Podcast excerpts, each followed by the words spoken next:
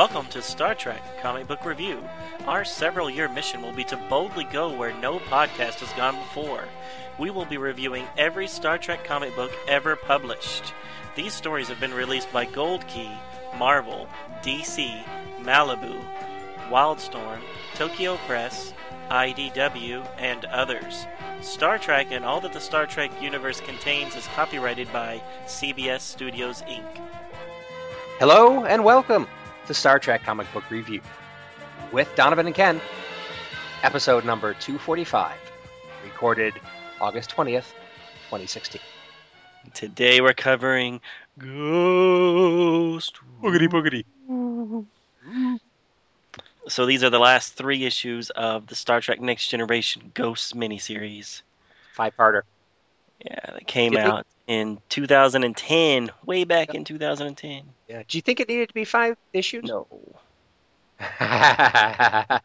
so just they're they're dense. They're dense with dialogue and everything, but as far as uh, movement of the story, it, it seemed to slow down a little bit. yeah, yeah, it's taken a long time to come to a conclusion. Uh, Right. Some of the the artwork is excellent. I think the artwork's very nice. Fantastic. eye candy. It's just um, and and they're trying to be. I think they're trying to be non-pandering. Like everything's got to be excitement, and you got to have a, a real stimulating event to happen every once in a while. I mean, fairly frequently to hold the reader's interest. They're not doing that much here. There is no big splash pages of just spaceship battles or anything like that. Yeah. really. No, no. This is diplomacy and you know just dealing with a a troublesome planet with nations that don't get along with each other, and it's just it's kind of all the things that sometimes people criticize Star Trek about.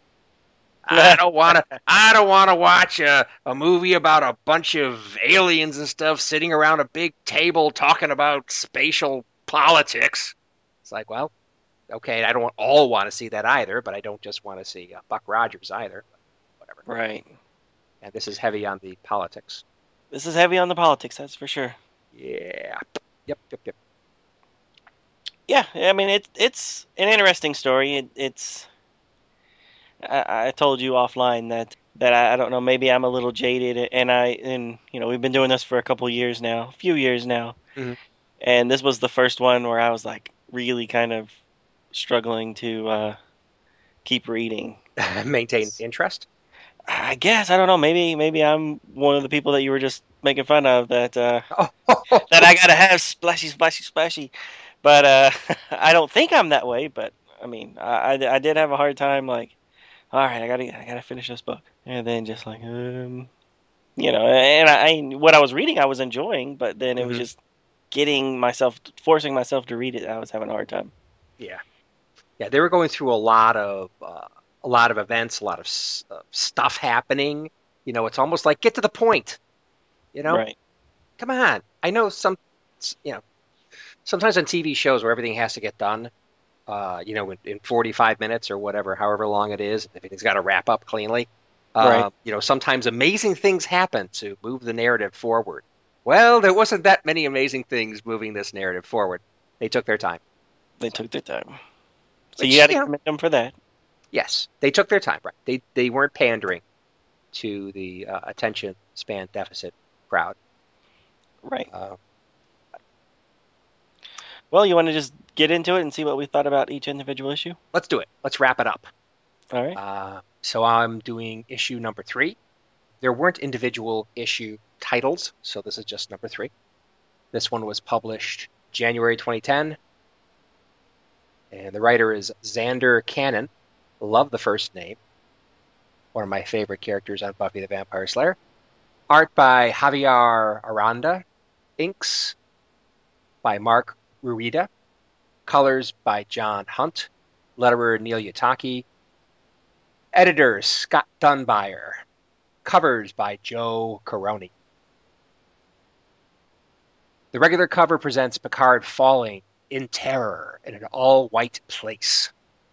The IDW light bulb logo is in the upper left hand corner. Next to it is the Next Generation title with the Ghosts issue title. The retailer incentive Virgin cover is the same as the regular cover, but with no text or the IDW logo. Data is in the Grand Julette archives with Speaker Kajal as he is completing his report on the Julette people. Data is called back to the Enterprise to help deal with an emergency and asked to bring Kajal with him. They return to the ship and enter the bridge as a beaten and bloody Worf is displayed on the view screen by his Deroche captors. They really did a number on him. Picard is not happy and tells Kajal of their demands to move the ship away from over the Deroche nation and to turn over Kajal and the politician currently accompanying him. If not met, Worf will be killed. Kajal agrees to the first demand, but gets a little freaked out over the second. Picard assures him the Federation does not accede to the demands of terrorists, but they do agree to move the ship. Riker asks Kajal to call upon their knowledge of the Deroche to find out where Worf is being held. Meanwhile, in a secure secret location at Deroche, Warwick enters Worf's cell and berates the bound and beaten Klingon, who is kneeling on the ground. Worf explains he is not kneeling for his life to any Deroche, but particularly to him.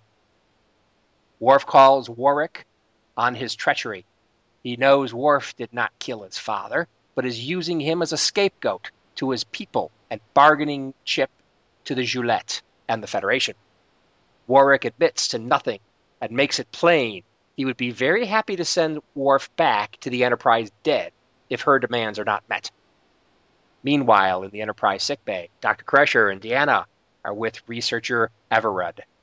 He is much more calm now and notices his missing arm and leg parts as Kajal and Da'Ron enters to finally see their brave survivor. They are cordial and feign concern, but somehow it does not feel quite genuine. They want to know when they can get Everard back, but Dr. Crusher says not for a while. They accept it, but before they leave, Kajal gets in close to Everard, and in wording that sounds like traditional chant, essentially tells Everard to shut his mouth and tell them nothing. From that point on, Everard stops speaking to Crusher and Troi. Meanwhile, on the bridge, Data is running scans for Worf. He reports the information Kajal gave him was helpful but did not demonstrate any unique knowledge of the Deroche. Data reports the scans will take time to narrow down Worf's location. He goes on to tell Riker that, A, though the Kajal told them the Zor ore is the foundation to their swift technology advances, there is little information about it in their archives. B, there is the floor of a building that is closed off to all but authorized personnel that is likely to house most of their secrets about the ore and its properties. C. Kajal lied to Riker when he said the ore in the containment chamber powers their ship. The ship is powered by a matter antimatter reactor, and in fact pumps power into the ore in the chamber.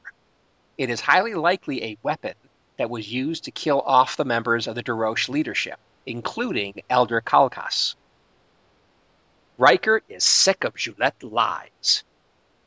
Data suggests that if they can prove the Julette used a space based weapon to kill off their opposition, it might prove the Federation is neutral and they might release Worf. The Deroche hail the Enterprise. A channel is open and they start whining about Picard not moving the ship or delivering Kajal and Da'Ron to them. Picard makes it plain they will not accede to terrorist demands, no matter how Warwick threatens Worf's life. Worf is innocent of Warwick's attempts to pin the murder on him.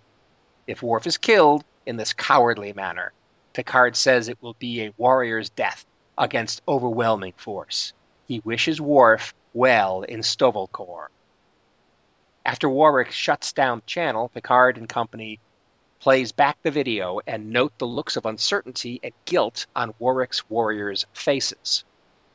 If they can prove Worf's innocence, Warwick's lies will be exposed, and maybe she will lose her influence with her people to the point that they can get Worf back. Riker takes the initiative and calls Geordi to meet him in Transporter Room 3. Riker says they have something to prove. Meanwhile, in sickbay, Everard won't talk despite Crusher's best efforts. Using Data's incredibly complete report on Julette, she finds an entry about Kerr Everard. Kerr is the survivor's wife and deceased for some reasons unknown. She was a prize winning geologist who developed means of using refined ore to output directed energy beams. Obviously, Dijal and Da'Ron's assertions that Everard was a bachelor was fiction. Deanna says Kerr may not be dead. They could help bring her back. He could be reunited with his wife again. Meanwhile, Riker and Geordi are on the floor of the Julette Research Center that likely houses the results of the applied Zor ore research. Behind a heavy secured door, Riker and Geordi find a stripped lab, the connectors into the workstation still protruding through the floor. They return to the ship empty handed. Meanwhile, in sickbay, the survivor, Ul Everard, is spilling the beans. He tells of the research he and his wife, Kerr, were conducting, the many important uses they are finding the strange ore. While working with the ore, Ul made a terrible mistake. He split the ore and it released energy. Luckily, no one was hurt in the incident. However, another night at the same time of Ul's original accident, an energy swept through the lab and Kerr was gone. The energy Ul released did not dissipate, but stayed in the exact same location in space. But as the planet spins on its axis, it sweeps around the planet, forming a ring of death. It killed his wife and crew. Unaware of this new information, Riker wants to take an away team with tricorders to find Worf. Picard says it's too risky. Suddenly, they are informed the Duroche have launched approximately 100 missiles at them.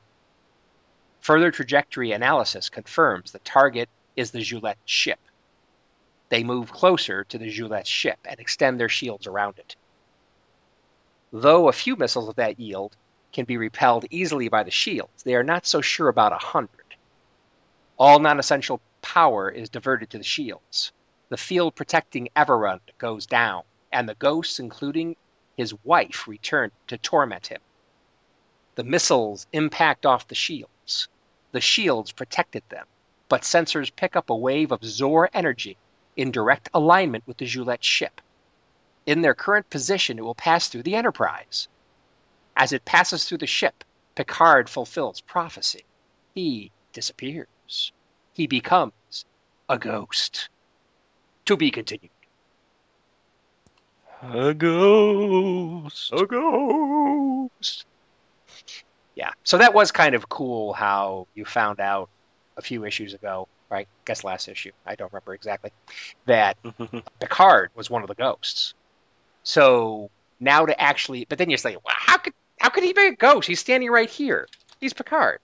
Uh, right. And then now we finally see how it happens. It's kind of cool. It's interesting. Uh, it took a long time to get here, mind you, with a lot of talk in between. But uh, right. yeah. So now so, we well, we know how he got there, but is there a time displacement thing where he was being seen as a ghost before he actually was a ghost? Must be. Must be. Well, that's still a lot of questions. Yeah. Yeah, and I don't think did they ever really explain that time bit of it. I'm not sure. Anyway, well, I guess we'll find out as we go through the issues. Right. So you in your synopsis um, was making the same mistake I think we made last week in which we kept referring to the uh, Darash leader as a he. Yeah, yeah, it's definitely a she. Yeah, but at, at the beginning, that was not obvious to me. No, I just I just thought he was just some punk guy kid. Right. Yeah, because she's wearing armor, so it's you know you, there's none of the you know you don't you can't tell by looking at them physically, and the name doesn't really scream I'm a girl. Right. Um, so and then I guess it was just you know I I, I know just the way Worf was talking to her about you need to honor your father and blah blah blah in the uh, issue before he got uh, kidnapped. Uh, I always just assumed it was a dude until until this issue. Right. So, anyways, just Just correcting our previous mistake in the last episode. Indeed. Indeed. So I did like that Worf is chained to a giant ball. Mhm. yeah. Yeah. Uh, very medieval Right. kind of thing. Yeah, even though they have apparently the resources to launch a hundred missiles, in every other way they look very backwards in their, their use of technology and everything. Right. But seeing Worf there beaten uh, and he's kneeling there in the middle of this little hut. I mean, and Right. it looks like a straw hut type thing. Right. Uh, it, it it is a little visceral to think that the only thing in that room is Worf, the ball he's chained to, a single chair, and, a bucket. a piss bucket, a honey bucket. Is that what they're called? Up, up in Alaska, it is. Uh, well, I assume that's what the bucket's for. that's what I assume. I'm assuming they're not feeding him in a bucket. Oh, I hope not. yeah, yeah. So I and and the way they've got Worf drawn, all beaten up, is you know, it looks pretty kind of realistic. Right? Yeah. And he's got the kind of pink lavender um, blood On know, his tunic. playing on stuff. blood. Yeah. stuff. Yes. Yes. Yeah, and even like his pips on his shirt, one seems to be kind of ripped out and dangling. Oh yeah. Yeah. Good point. Yeah, Huh. I mean, it's a, there's a lot of detail there. Right. Uh, you the can feel his ripped. distress. Yes. Yeah. Saying his uniform is definitely ripped. Not Kirk level ripped, mind you, but he's got multiple rips. Right. So uh, I thought that was a very cool, almost full page drawing of the, all those missiles coming at the uh, at the Enterprise and just like impacting off the shields. That looked pretty. Yeah, it looked cool when they were coming up from the planet, and then it looked cool when they were smashing in on the next page. Right. Yeah, looks Like- nice. No problem.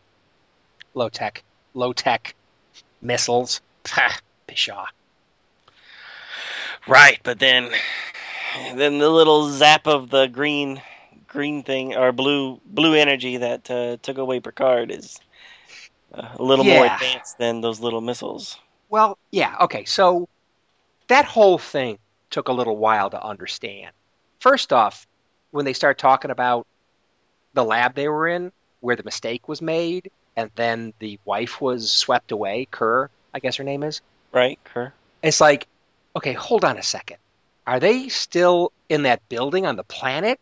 Or do they mean that when all this happened, they were in the ship? And it's like, you know, doing all this research. And it's like, oh, obviously they were in the ship. Okay, but that wasn't clear to me. Well, I took it that Kerr was probably on the planet and and Uhl was on the ship when he had his accident because it was it's at different times, right? Well, okay, so you, I think we both might have a little confusion on here. So, since the Zor Or, don't you love saying that? Zoror, Zoror. Right. Um, obviously, the accident happened in space. The And the latest accident did. Well, okay, hold on a second. So I thought the whole, okay, so I thought the whole point of that residual energy Zor Or thing for when it was split is that it stayed in exactly the same place in space. Right, and then they they keep saying that they as they go around in orbit, they keep hitting the same place. Exactly. So the original accident must have happened in space, and she must have likewise been in space. She must have been in the ship when she was swept away. Uh, because I think the point they're trying to make is that energy is like a, at a fixed point in space. Right. So, you know, it, it couldn't be at building level and then move up to space. I don't Right. think from the way they were described. So that was kind of confusing.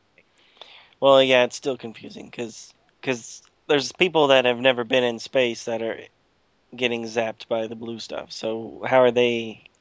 Oh, why are that- they getting zapped up? Well, they're well, they're getting zapped because part of their research figured out a way to take the Zor ore and take its energy and you know shoot it in a, in a directed energy weapon. She got like an award, Kerr got a, an award for that. Right. So that must be directed energy weapon. Hey, laser beam, you know, whatever. Not maybe not. La- that's just an example of a directed energy weapon. Right. So they figured out a way to shoot Zor or energy, From and that's from from the ship apparently, and they're Right. taking people out Okay. that are on the planet. So All right. So yeah. So she must have been on the ship too. right. So it took me a little while to figure that out though, because it was not obvious from the book, in my opinion. Mm. No, I, I had some confusion on it still. Yeah. All right. Uh, I don't have anything else on this issue. uh, I uh, really like the full page Green Hornet ad towards the back of the book. I thought that was very cool. The art was very cool, and it was interesting seeing that it was written by Kevin Smith. So Yeah, he wrote he wrote some of that the the Green Hornet uh, reimagining with Kato being a woman. Oh, really? Is that Yeah. that's what it was? Okay. Mhm. Yeah, Uh, Dy- Dynamite did a. Uh, I don't know that they seem to grabbed up a lot of the public domain characters here over the last several years. Mhm. So they have, uh, you know, in addition to, I don't think Green Hornet's public domain, but he might be. But they also have like uh, the Phantom and Tarzan and uh, John Carter and things like that that uh, that they're Right. doing comic books on. So they build quite a little niche just doing retro stuff. Right. Yeah, and it looks like they're doing some interesting stuff because at least the drawing. I mean, uh, except for the fact that it looks like he's throwing a dart, you know, like a pub dart. Oh right, yeah. um his from his face and stuff like where he's like screaming or something in, in attack and i he looks pretty you know looks pretty bad Man, that's an Alex Ross cover, so you- you're you better not say anything bad about it.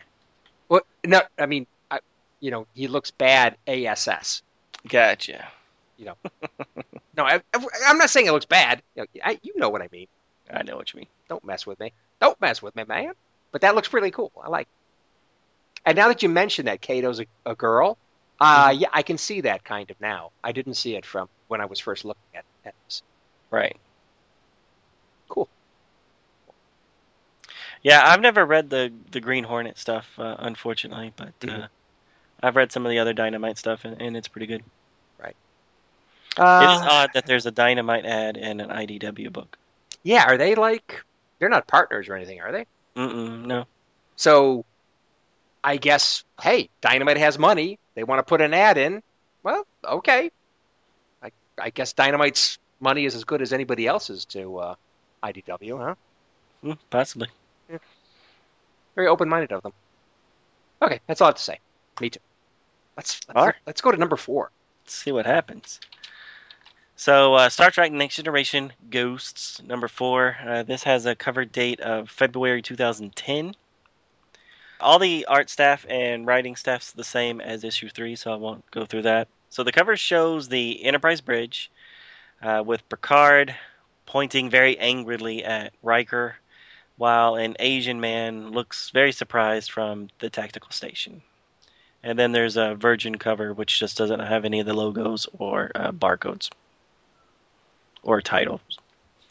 All right, so the story starts with uh, Riker having a few words with leaders of both countries separately. So he, he's he's trying to figure out what happened to Picard in the last issue. Uh, neither of the governments know anything about what happened to Picard. Riker speculates that the injured Uhl is their way to contact Picard and the other ghosts from the other side. And he orders Troi and Crusher to do everything they can to help him. Meanwhile, Picard finds himself and all the other missing blue aliens on a completely new plane of existence that's depicted as just being a white plane that goes on forever. I'm going to refer to this as the Zor dimension.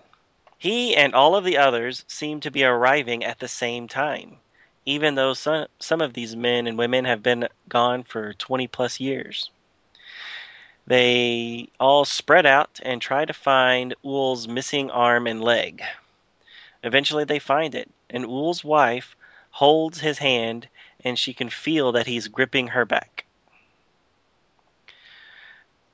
Back in the real universe, on the bridge of the Enterprise, Riker's informed of another buildup of Zor energy from the Julientan ship that's also there in orbit. Fearing a wave like the one that they lost Picard to, Riker beams everybody off that little ship and then destroys it. The Dorsch leader congratulates Riker via the telecom. She sees this as the Federation giving in to her demands so that she will release Worf. Riker says that's not the case and that they will not be dealing with terrorists and cut the transmission. In the Zor dimension, Uhl and his wife, whose name is Kar, are able to communicate using a form of code via touch on his hand in this dimension and his body in the other dimension. Will this be enough to free Picard and the others? Find out next issue. To be concluded. Ah, good job of skipping over the uh, meandering details, Donovan. Yes, it's a synopsis. Uh, it is very much a synopsis. Um, Yes, there's more mumbo jumbo back and forth. Oh, tons of it. A lot of talking heads, Mhm. but those are the high high points. Exactly. I was just saying this is just really setting up the conclusion of the story. Now that we finally see where Picard truly is and know that, oh, time wise, things seem to be going very slowly in this pocket dimension, whatever the heck it is. Not just slowly, it just seems like every time somebody gets zapped, they always go back to the same Back point in in the same place. Same Which doesn't really make sense because this guy's been seeing ghosts for a long time. Mhm. Uh, now she's touching his hand in her time. Mm-hmm. So does that mean that he's feeling the hand being touched at that same time in our time, in the normal time, or is she touching his hand from back right before, right when he first had the accident? I, I, I'm I'm still really confused on how that correlation from the time within the Zor universe to the our universe fits. Well, Donovan, it's obvious. He is the gateway between both dimensions. Come on. Right. And so he is the nexus. He is the focal point. Everything works the way you'd expect. If you didn't think too much, everything works the way the story wants it to because he is the focal point that bridges both dimensions. I get that. I get that he's the bridge. Just doesn't make sense. Yeah, at first I really liked, you know, how I was moved when the wife was holding her husband's hand and Mhm. you know, and and all the dialogue that I cut out where, you know, she's thinking, "Oh, it's been 20 years. I've been gone 20 years. He's probably moved on and you know, uh, he probably doesn't even remember me." Exactly. And then, but for her, it's just been a couple minutes since she had the accident. So I, I loved that she finds him and she's holding his hand, and then, you know, she's coding back to him, and all he says back is, "I miss you" or something like that. And it, Yeah. It's a very moving moment, but Yeah. it doesn't make sense. and there are a few. There's a few. Okay, so there's a few moments like that between those two in the remaining uh, issues. Uh, right. And again, it doesn't make that much sense. Even later. But but I wanted to because they're good moments. They're good, Yeah. like tear jerking moments. Mm-hmm. And yet if you think about them too hard they just don't fit in with you know that he's been seeing her for you know ever since he had the accident which was you know hours or days ago uh, I, don't, I don't know how much Donovan, time Donovan, Donovan. You're applying your own simple, limited template of ex- of experience upon something that is beyond us in complexity and that's true blah blah blah. it is it is timey wimey It's very time exactly. It's very timey wimey. so i just go with it just enjoy the uh, the feels that the scene gives me and not think too much about it Exactly. Take Austin Powers' uh, advice. So. right So I love it how Riker is really taking over very effectively in the captain's absence.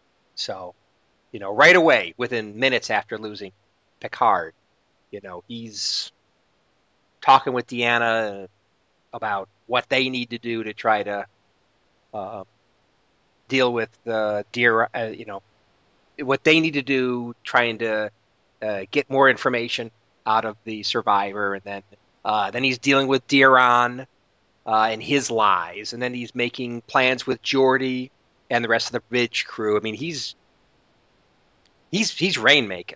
He's he's doing as much as he can on, on multiple fronts, Right. uh, which is really cool. And then near the end of the issue, um, man, that's that is decisive stuff uh, when he's dealing with Da'Ron, and then uh, you know who who's obviously shooting the Zor energy beam at sickbay. It's obvious; they know it's happening.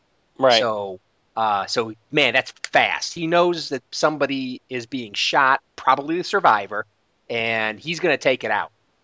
And so, the heck with extending shields or something like that. We're just going to go ahead and uh, blow up the ship. right. but but first, they transported him out into uh, into the brig. Straight So- into the brig. Exactly. So that's Willie. You are all over it. Fast, decisive, nice.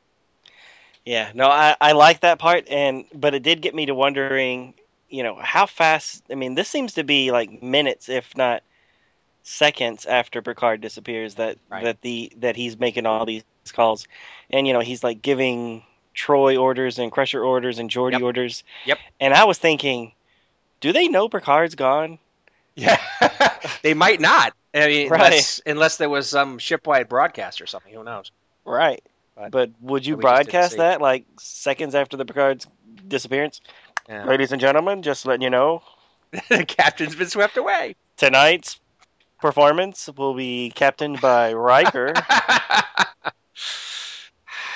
exactly. No, he just taking charge, and they're not even questioning. And they're like, "Okay, yeah, sure. Tell the captain Right. hi." Oh, what? He's gone? What, what? You could have said that at the beginning.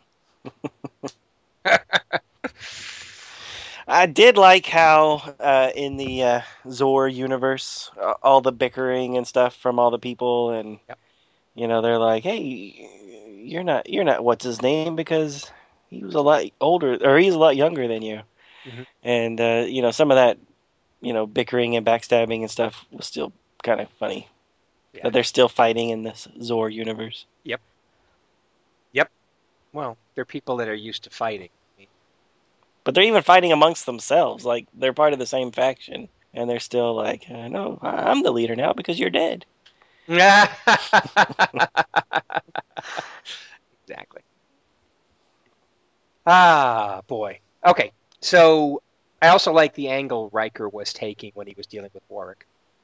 You know, the whole thing about, you know, forget about all this other stuff. We let's one leader to another. Like, watch my eyes. You know, we the next thing you do is incredibly important. You know, I, I like the way Riker's trying to deal with Warwick. It's Yeah, not working, but She's not having any of it though. uh-uh no but i think that's very that's a very good way of trying to get through to uh, this off the rails warrior woman Right. Mhm. Yeah, I'm thinking that when her dad comes back, he's not going to be too pleased with her though. well as far as she knows he's dead So. She's about to get grounded. right but she doesn't expect he's ever going to come back so. No. no, she's solidifying her power. Um, yeah. Solidifying her power and not expecting to see daddy or anybody else come back so. So I got a question. So Geordi, last issue or last week's issue, he created, you know, what I thought was a bubble around uh, Ull's head of some sort to keep Mhm. the ghosts from being in his perspective and things like that. yeah so they could talk Uh, right, but but here they say that the reason why they didn't detect the Zor energy that took up Picard was because they had the dampener of the the Zor dampener or whatever uh, throughout the ship, and so I guess it wasn't just his head; it was the whole ship, and the only place that he was not dampening it was his arm and leg stumps. Uh, I wasn't quite clear on what was going on there. yeah, I'm not I'm not sure about that dampening field being all over the ship. I'm not sure about that. Right, but I mean, but they did say that was the reason why they didn't detect the uh, the energy that hit Picard. right? Is is that what they said? I thought it was. Okay. I uh yeah, maybe that maybe that's what then maybe that was their justification. I don't know. But, you know, I thought they did detect it. Um, but it was too late. So I thought they said, "Oh, there's something out there," and SWAT. Too late. Can't do anything about it. Picard's gone right. Because they were Geordi did fix the uh, sensors or retuned at least the internal sensors, if not the external sensors, to look for Zor or or Zor energy, right? Right. Zor energy, Yeah, and the and a couple issues ago, right? right? Um, so I thought I thought they might have detected it, but too late. But okay. maybe not. I don't know. but- I just thought that was what Geordi said, but okay. Well, they had to shut it all down when they were being attacked, right? Um, Because I thought they I thought they had to shut it down because they had to divert all the power to the shields. Oh, okay. So that and then that's what got uh, him Him going again up. with the with the go, yeah. Yeah, I'm just still trying to figure out why then. Why did Picard get sucked up? But I guess who- who knows? Who cares? Let's just Yeah. yeah. He had to get sucked up, and he had to be in exactly the right place, and it would only be a really small place. It would only car- only carry one man away, and not more of the crew. So right. quite a coinky dink. Well, obviously it's coming from the little ship. It's some sort of focused beam, like you said. They were aiming at the command station. Or do you still think it was an accident? Do you think Picard got sucked up by accident? Yeah, yeah, he did. Because that so that centralized field from the original that it's like I a think- small a small pocket of energy uh, Right. Zor energy that was released by Ull's original mistake Right. is just hanging out there at the exact at an exact spot in space and then as the uh, ship goes around the planet and as the planet revolves they're they're hitting it and that's what took his wife and it continues to be there you know and that's what took Picard because they moved the ship into the same orbit to protect the research ship and that's why he was aligned and got swept away almost like the Nexus uh, by that pocket of uh, of still uh, Zora energy So you were feeling a little bit of Nexus. Uh, definitely a little Nexus vibe yeah. Especially with the whole time moves differently here. exactly exactly Kept expecting Shatner to show up chopping Yeah. wood or something. chopping wood, making eggs. yeah, so that was, uh, you know, I, I- that whole pocket dimension where everything's like white and stuff. It's like, oh my god, that would get boring so fast. Well, fortunately, you're not there long because everybody shows up at the same time, regardless, and you're just there if you. Exactly. Boy, it sure would be terrible to be marooned there forever, wouldn't it? It would suck. Oh my gosh. Oh, we'll see what happens. Well, and, and but they seem to have devices, so I guess if you were holding a Game Boy, then you Ah! have at least the Game Boy forever. Ah, exactly. Your battery would last forever. But I Uh, don't. s- I, I mean, I'm looking at all these guys in this issue, and I don't see them holding a tablet at all. No. Yeah, we'll find one in the next issue. Exactly. And by the way, where'd the floor come from? So Well, this is like floor. like some null space or something. I mean, I just find it fascinating that there is gravity and there is a floor in this white dimension. Right. Of course, because then it would just be too confusing. Exactly. Everybody be floating around. Hey, how we get around? Well, we can't walk. Like, okay, I guess we'll have to have a floor in this story. Okay. Well, the same thing goes with uh, that episode where Geordi got cloaked, where he was out of phase. Right. You know, he could walk right through a wall, but he never fell through deck plating. Exactly. how does that work? Yeah, because the writer didn't want it to be. Exactly. Let's not talk about that. All right, so uh, my last thing is back to what I said a couple of uh, issues ago. Um, the the stumps, the arms, the arm and the legs that are here. Um, so if if he moves around in the real universe, will his legs be moving around too, or are they just still going to lay here? I would think they'd be moving in the uh, in the other universe. Right. Like like for example, I mean, they took him. I mean, he was on the ship, right? Supposedly in a puddle of blood, which that turned out to be BS. Right. And they beamed him to sick bay, and so there he is, laying on the um, you know on the sick bay uh, bed. right. So I would think that his position would have moved in um, you know in the alternate dimension too. Right. But that's interesting too, because he's on a ship, and that ship is moving, right? Right. Yeah. Good point. Not only is So- he, yeah, is he? He's just moving through space, and if this is supposed to be the same space, just no, is this supposed to be the same exact space and time? What is? I mean, is this supposed to be like, you know, yeah, coordinate wise, it's supposed to be the same space, right? That they're in, just in another different dimension. Yeah, I guess. I guess. I mean, they're not they're not making it very clear on that point. Yeah, I was thinking more if like he sets up, will his will his arm will his arm start you know going at a ninety degree angle to the floor, um, instead of him just laying there and the arm just laying there. But exactly. Yeah, that's a I good question. Because another thing is, technically speaking, we talk about they talk about the Zor energy that was released being in exactly the same position, and it's like it's actually the ship that passes through it or passed through it when Kerr was taken. Mhm. But technically speaking, it's keeping the exact position in space relative to the planet. Because technically speaking, we're all moving. spinning around. Yeah, Right, because we're all moving incredibly fast. I mean, the the universe is expanding at a very fast speed. So, really, technically speaking, we're all moving. You may be sitting. I mean, even if the Earth wasn't spinning, the entire universe is expanding, and the Earth and the uh, the solar system, everything is moving at a at a hellacious speed. Although we can't don't really feel that. You Know what I'm saying? I hear you. So if that Zor energy is truly fixed in space, then uh, we that that planet should have moved away from it a long time ago. Right.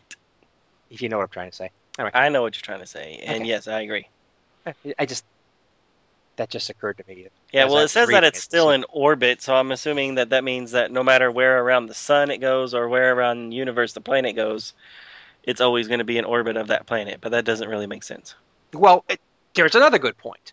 Okay, so the planet's spinning. Yes, you're correct. The planet is spinning, but the so, but if you think about the fact that the planet is revolving around the sun of that system, that's another example where that Zor energy can't be fixed in space. It's got to be fixed in space relative to the center of the planet. If you know what I mean. I yeah, right. Okay. Well, whatever. Doesn't make let's not, sense, Let's not think. Let's not think. Let's not. let's not overthink. All right. So my last thing that I want to say is that Da'Ron is a real piece of work. Now I didn't get this until later, but it's really Da'Ron who's doing all this stuff as far as knocking off people, and and what Kajal is that his name? I think it's Kajal, the uh, the, the actual leader, Right. the, the the high speaker or whatever he's called in actuality, it's like he doesn't really know that he's that all the stuff that that Da'Ron's doing. So I really didn't get that until I read this particular issue a few times, um, and especially the part where Da'Ron. Uh, this wasn't included in your summary, but because you can't include everything, but Da'Ron is like talking about, oh, you know what, you know, we really don't need the Federation. You know, with all this Zor technology we're doing, you know, it's probably better. We're such a young race, and we should be able to make our mistakes, including uh, using the Zor technology in terrible ways. Like, eh, we don't need the Federation. So it was like, man, that guy's got an ego going, Right. which I guess you'd need if your uh, plan is to take out the leaders of your opposition so you can take them over. So I guess that's uh, I guess that all fits. And and Da'Ron is the real bad guy, not Kajal. Although Kajal is kind of a jerk too, but not doesn't turn out he's that uh, as big a jerk as uh, Da'Ron. So that was Right. something that took me a while to figure out. A lot of intrigue going on. A lot of everybody has their own agenda, and, and nobody knows the whole story. Exactly. But will we know the whole no, whole story next issue? Well, we'd better because it's the last one. You ready? I'm ready. Let's do it. So this is the finale, Ghosts, number five. Published date March 2010.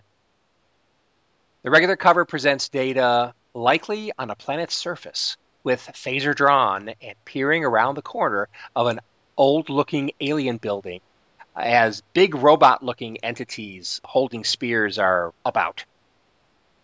The title is at the top with the IDW logo. The retailer incentive Virgin cover is the same as the regular cover, but with no text or logo. Riker's log recaps the events from the last issue. He says their attempts at diplomacy have so far failed, and with Worf's execution happening at sundown, they're running out of time. Though Captain Picard may not have approved of it, he has gone ahead and put plans in motion for far more direct action. Data has been deployed to the Darosh city for more direct and aggressive investigation of the likeliest of possible solutions. Riker goes on to say that Picard was deposited into the same pocket dimension as the Darosh and Juliet victims. They found a way to use Ull Everard, the man between dimensions, as a conduit through which to communicate. But what can they say to one another to get them back into our dimension? Meanwhile, in sickbay, Geordi is taking down seemingly random numbers that Ull is speaking. They hope they are coordinates to the victim's location, but they make no sense to Geordi as coordinates. Dr. Crusher notices that more of Ull's leg has just disappeared. More of him seems to be slipping into the pocket universe. If all of him goes, they will lose their only means of communication. Meanwhile, in the pocket universe, we find out they did complete sending the coordinates of their location in the pocket universe via Ull. Kerr talks about how confusing the coordinates generated by the tricorder like machine she is holding is. She talks about her high hopes for the Zor energy, all the good it could have done for their world. But the older Joulette scientist chastises her for being naive and points to the group of Darosh leaders standing not far from them. He says that is the obvious killer application for her raw research, getting rid of the obstacle standing in the way of their planet's progress from barbarism. Kerr and Picard are repulsed by their perversion of her work. Kerr feels great guilt as the leader, a hole, tells her they could not have done it without her. Meanwhile, on the bridge, Warwick is transmitting a video feed of her pointing to Worf, who is in chains and kneeling. She is chiding Riker, saying he is running out of time. She says Riker met one of her demands, so why not just give her Da'Ron and Kijal and get Worf back? Riker says no deal will be made at gunpoint. Transmission ends. Warwick appears to have Riker by the short hairs, but Riker contacts Data, who is on the planet, and O'Brien, who is in the transporter room. Essentially, tracing Warwick's call via equipment Data has positioned in at least three positions in the city. Now they know within a three kilometer radius where the transmission came from, and therefore Worf's location. They have 44 minutes until sundown to narrow down the three kilometer radius to an exact building. 44 minutes pass. The executioner with a huge curved axe enters the room Worf is in. Worf stares him in the eye and knows it's now or never. Worf completed working his hands through the manacles. They have held him fast too long. His hands are free and springs into action, violently attacking the executioner. A surprised and fearful Warwick calls for more men to subdue Worf. They grab Worf, but not before he beats his executioner bloody. Worf thinks he has only gained a delay in his execution. Meanwhile, in sickbay, Geordi reports the transporters are powered up and the coordinates are entered into the nav computer. The numbers still don't make sense to even the computer, so tracking is not precise. Geordi notices Ull has six fingers, not five, and realizes the Joulette may use a base 12 numbering system as opposed to our base 10 system. He converts the coordinates to base 10, assuming they are in base 12, and it works. They make sense now. Meanwhile, on the planet, the beaten and bloodied executioner is kicked out of the room as Warwick takes his axe to do the job herself. As the visibly wounded Dorosh leaves the building, Data rounds the corner to see this odd sight. Data reports to the Enterprise that the search has narrowed. In the pocket dimension, Picard and company see transporter beams around them, attempting to lock onto them, but missing. They must refine their targeting. Picard tells Beale, the lead researcher, he must refine the coordinates. He does so and tells Kerr so she can communicate through Ull, who has almost completed his transition to the pocket universe. It works, and in tubes they begin to transport back to the Enterprise. Kerr says she is not going. Picard gives up trying to change her mind. He and Elder Culkus transport out. Meanwhile, in the Enterprise transporter, Riker gets the coordinates from Data, but O'Brien says they can't grab Worf and complete transporting the captain and an unidentified Dorosh at the same time. Meanwhile, on the planet, Warwick has the axe up high and ready to swing it down to deliver the death blow. Suddenly, a shimmering white apparition appears in the room, making a familiar sound. It takes shape into Picard and Culkus. Riker looked at his options and gave the order to transport Picard and the Dorosh to the site of Worf's execution. Later in sickbay, Picard says the sight of her presumed dead father appearing in front of her, very much alive, was a shock to Warwick. She dropped the axe and instantly lost her leadership position, with the Dorosh in the room. Dr. Crusher reports that Worf is dehydrated, exhausted, has some broken ribs, but he will recover fully. In response to Riker's query as to how he is feeling, Picard says, Fine, number one, and wonders aloud how Kerr is doing all alone in that dark place forever. In that dark place, we see that Ull has completely transitioned to the pocket dimension. But rather than being dead, as Dr. Crusher and Deanna feared, he is quite alive. Kerr and Ull are together again, after decades of separation. They embrace each other in ecstasy, apparently not caring where they spend their eternity, as long as they are together. Ah. Picard's log entry wraps things up as he reports on the mostly unsatisfying conclusion of this affair. Neither Deroshians or Joulans will be brought to task for their kidnapping of Worf, firing missiles upon the Enterprise, or attacking a patient at Dr. Crusher's care. On the upside, Helios 4's application to the Federation will be shelved indefinitely until they can prove massive changes have taken place. Speaker Kajal has pledged extensive reforms after learning of Da'Ron's assassination program. Picard, eager to put all this behind him, orders course change to Kronos. Engage. The end. Interesting. There you go. Kronos. Kronos. Why? Kronos. Kronos? Kronos? Did it say why they were going? Nope. Didn't say. Okay. Engage. Not not because Worf was dehydrated and needed a blood transfusion or anything. No, no, they didn't say that kind of thing. Yeah, they must have some way of uh, manufacturing blood. They have to do something for all these alien races. Right.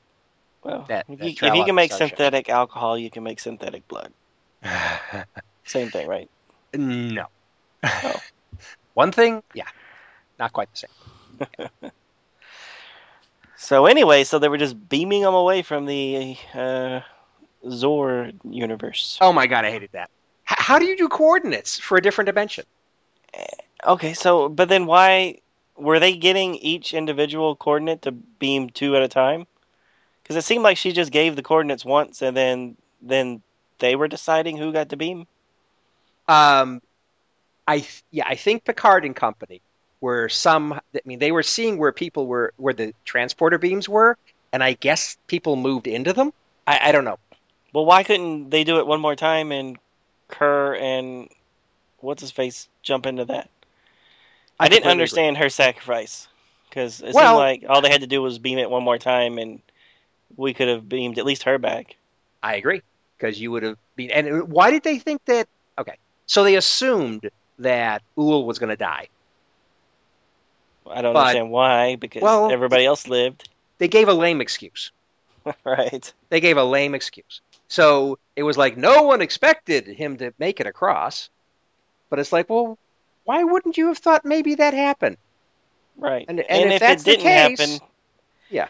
If he came back as a dead guy, then Kerr probably doesn't want to stay there anymore. so go ahead and try to fish her out instead of just automatically saying, "Ah, she doesn't want to come back."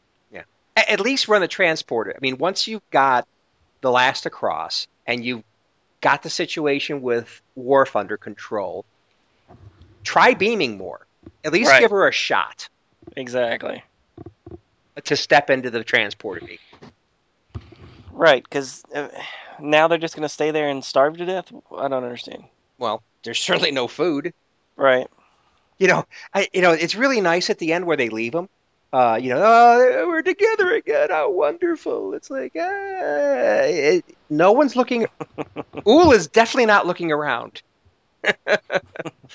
You, you're going to be pretty happy for about a day, and then your next couple of days are going to suck really bad, and then you're going to be dead. Uh, exactly, because you're going to be dehydrated Right. anyway. So anyway, so what'd you think of the story overall? Did you like it? Not like it? Uh, you know, you know, I kind of did like it. I mean, this is by far, in no way, shape, or form, a top making any top ten lists of mine. However, I did like it in the fact that, you know, there was some good payoff at the end, um, but you had to go through a lot of story dissonance to. I mean, you had to go through a lot of story to be able to get to it. Um, Right. And the story had a lot of a lot of problems to, to resolve, and you know, it was kind of messy. So, uh, you know, I think in some ways this is more like a Star Trek story for adults. In some ways, um, Right. and you know, real life is you know really messy often, and you know, it's a mixed bag of you know you never get what you want, well, almost never what you want, and you often get what you need, uh, to quote the Rolling Stones. But you know, I, I guess I- in some ways I like it from that standpoint. You know, everything didn't happen. Everything didn't end up just perfectly. You know, the Deroshan, the uh, and the other guys didn't embrace each other at the end, saying, "Oh my gosh, we were so wrong. Oh my gosh, let's get together and form one nation." Yeah, Right. You know. So you know, it, it was messy. Um, so in some ways, I I, I kind of liked it from that standpoint. But yeah, you're right. It was boring, and it like took forever to finish. And yeah, Right. what'd you think? I, I you know, I really liked uh, the love story part. Mhm. I, I I don't know why, but that really resonated. That uh, that was a, that was really good. Cool. Uh, I just didn't like the resolution in that they're both stuck in this other universe, kind of unnecessarily. And you know, are they going to be able to live forever because they're going to live on Zor energy, or are they going to die in three days, or you know, whatever because of starvation? Yeah. Don't know. Yeah, well. um, And they don't want they don't really want you to think about that too much. well, they don't. Or, or But- maybe if you think about it, it's like it doesn't matter. Love because they're going to die together. and they're with each other. And if they die together, then so be it. Right. I mean, it you know, it's like the old, uh, like you're stranded on a desert island with the love of your life. Oh my God, that's wonderful. Until you know, does a deserted island have fresh water and food? And are you going to get a disease? And you know, Well, well, speaking of romance uh, and drama, mm-hmm. um, I thought all along this was going to have some sort of analogous storyline to Romeo and Juliet. Oh. Their names are the Juliets, right?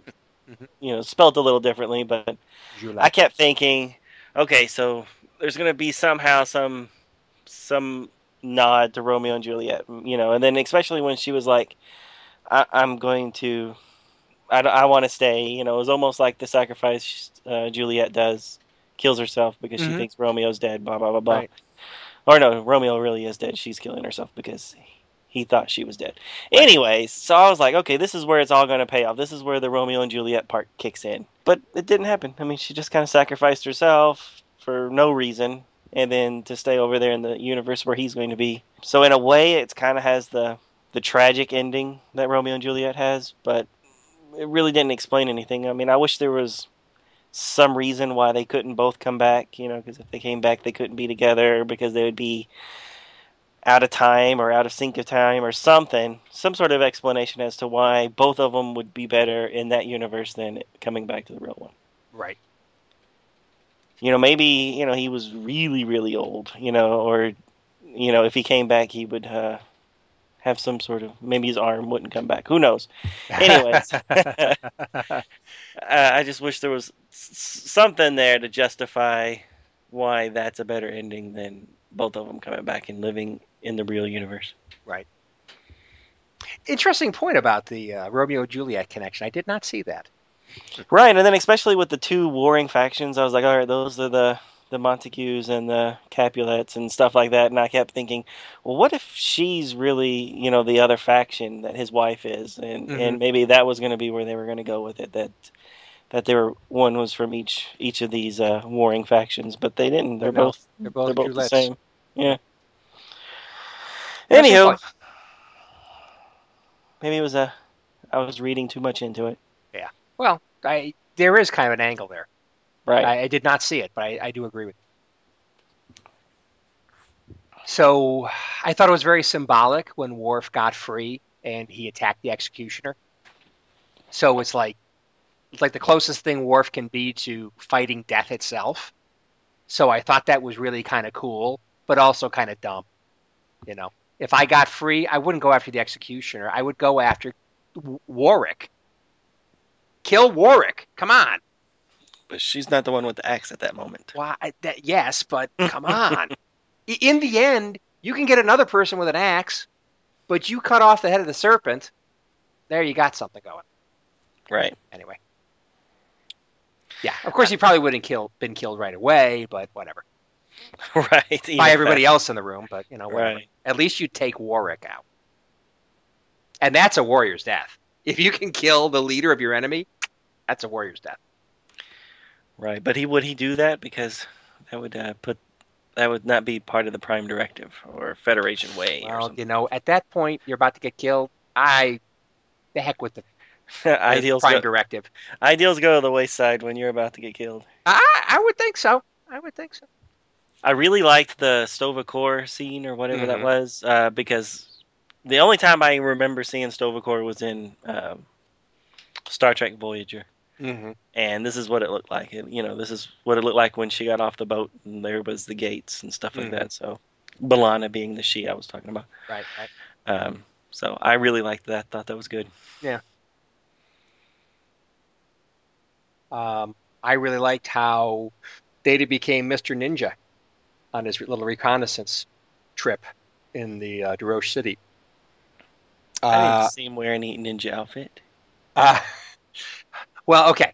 So I find it difficult to believe that he would have been able to be hanging out in a Starfleet uniform uh, for that long in their city. I mean, it looked like a fairly densely populated place, and he's like he's all over the place. Hey, he's setting up, you know, uh, triangulation or whatever dishes. He's, you know, looking around trying to find Worf. I mean, he's doing all kinds of stuff, and you know, nobody seems to find him.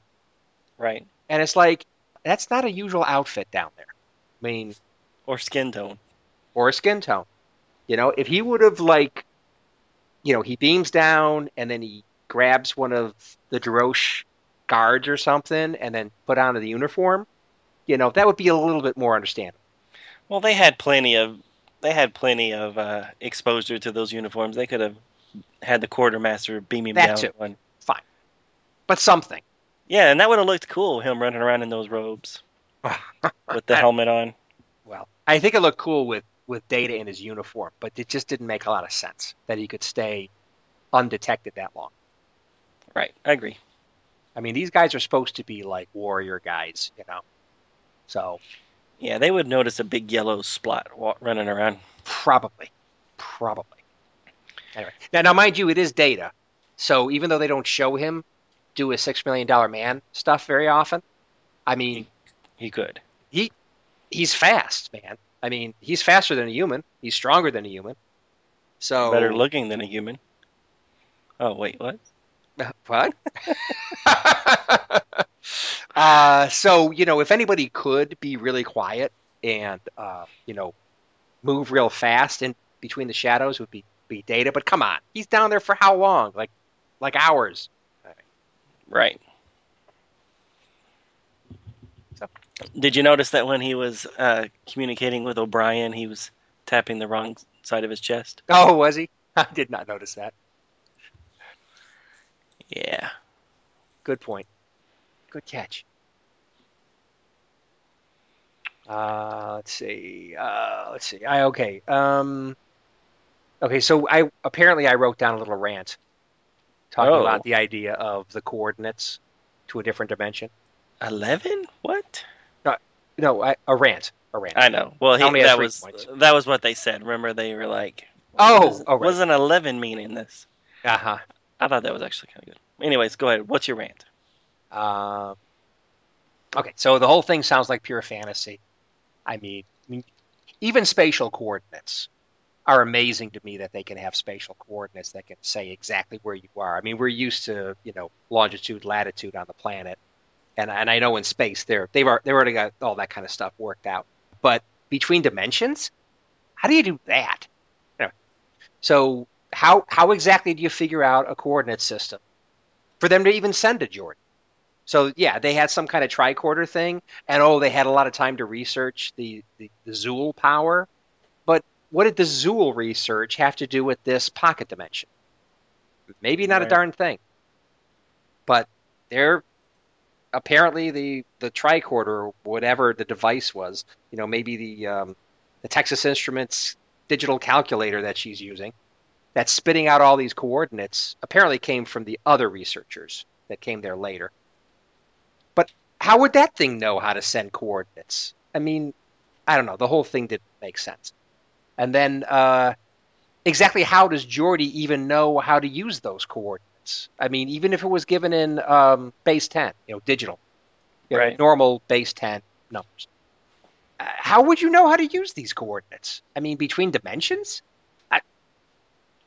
And then uh, they didn't even have a transwarp engine to use, but somehow they were able to travel between dimensions.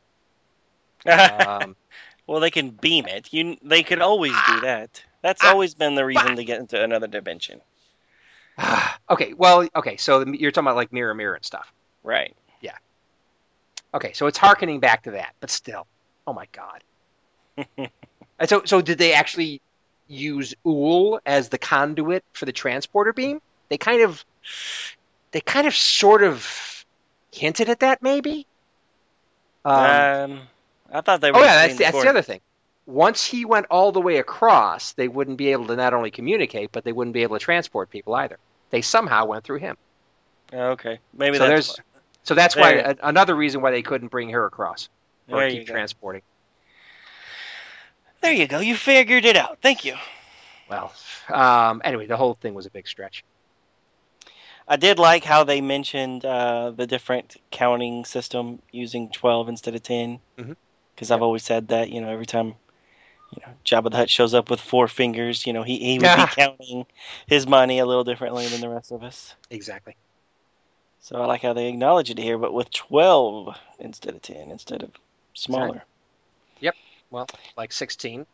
Then I kind of felt bad that I didn't catch that uh, that they had extra fingers.